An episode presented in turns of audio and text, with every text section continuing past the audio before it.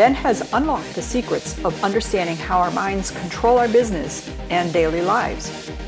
Inside each episode, Ben shares his proven actionable items, tips, and secrets to managing the supercomputer between your ears so you can build and develop your business and start living the life you desire and deserve.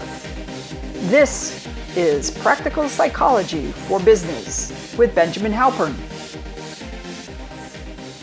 Hi, welcome to this podcast titled There Are Only Two States.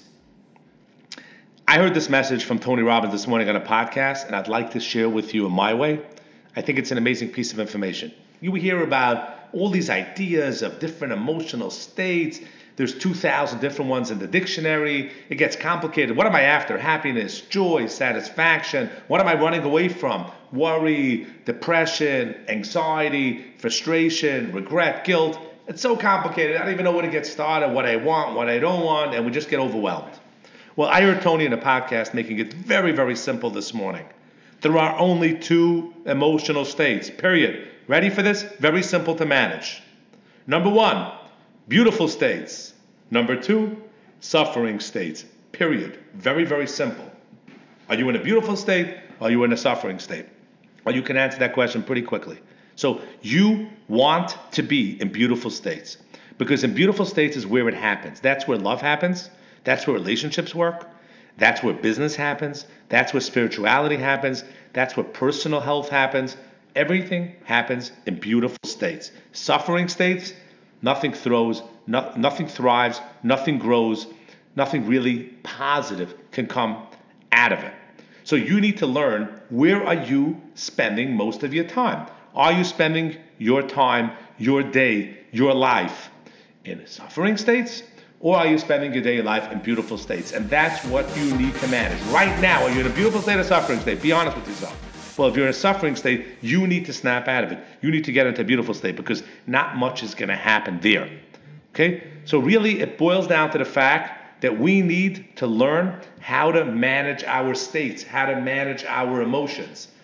It doesn't happen by itself. As we talked about in previous podcasts, you know, there's the idea of priming and pump. There's the idea that whatever emotion you're in magnets and brings other emotions.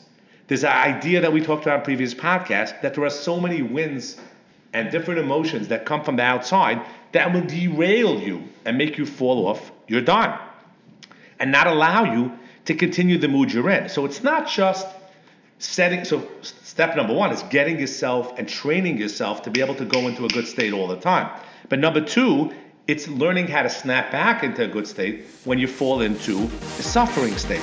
So that's two sets of skills that you need to have very very importantly because things will trigger you during the day and throw you into a suffering state. You want to make sure that you have the ability to put yourself in a beautiful state. So let's say you know, when I talk to salespeople, they need to be, they know they need to be in a beautiful state in order to sell somebody else, right? Whether in your personal life, right, it's all about sales. Whether you want to sell somebody to love you, whether it's a spouse, whether it's children, whether it's somebody in society, if you want to sell somebody to want to spend their day, their life with you, to want to buy stuff from you, it doesn't matter. It's all about sales.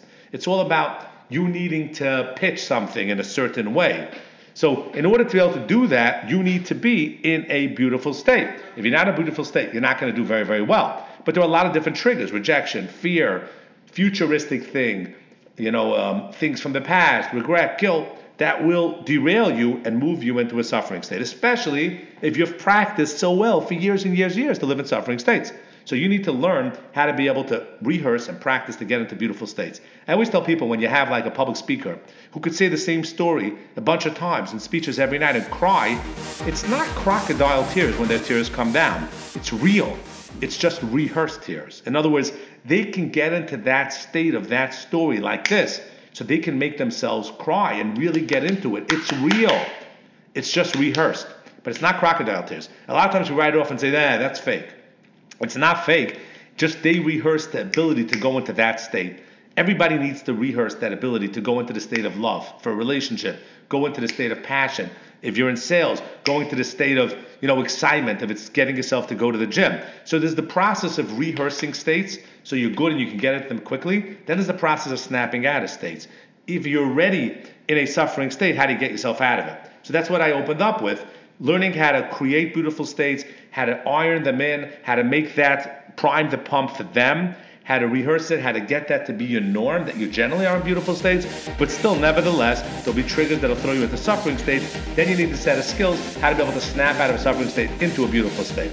And all these skills and tools I have compiled in my products and services and would be excited to be able to share them with you. So for more information how to apply this to your life directly and to customize it to you, check out my website, benjaminhalpern.com.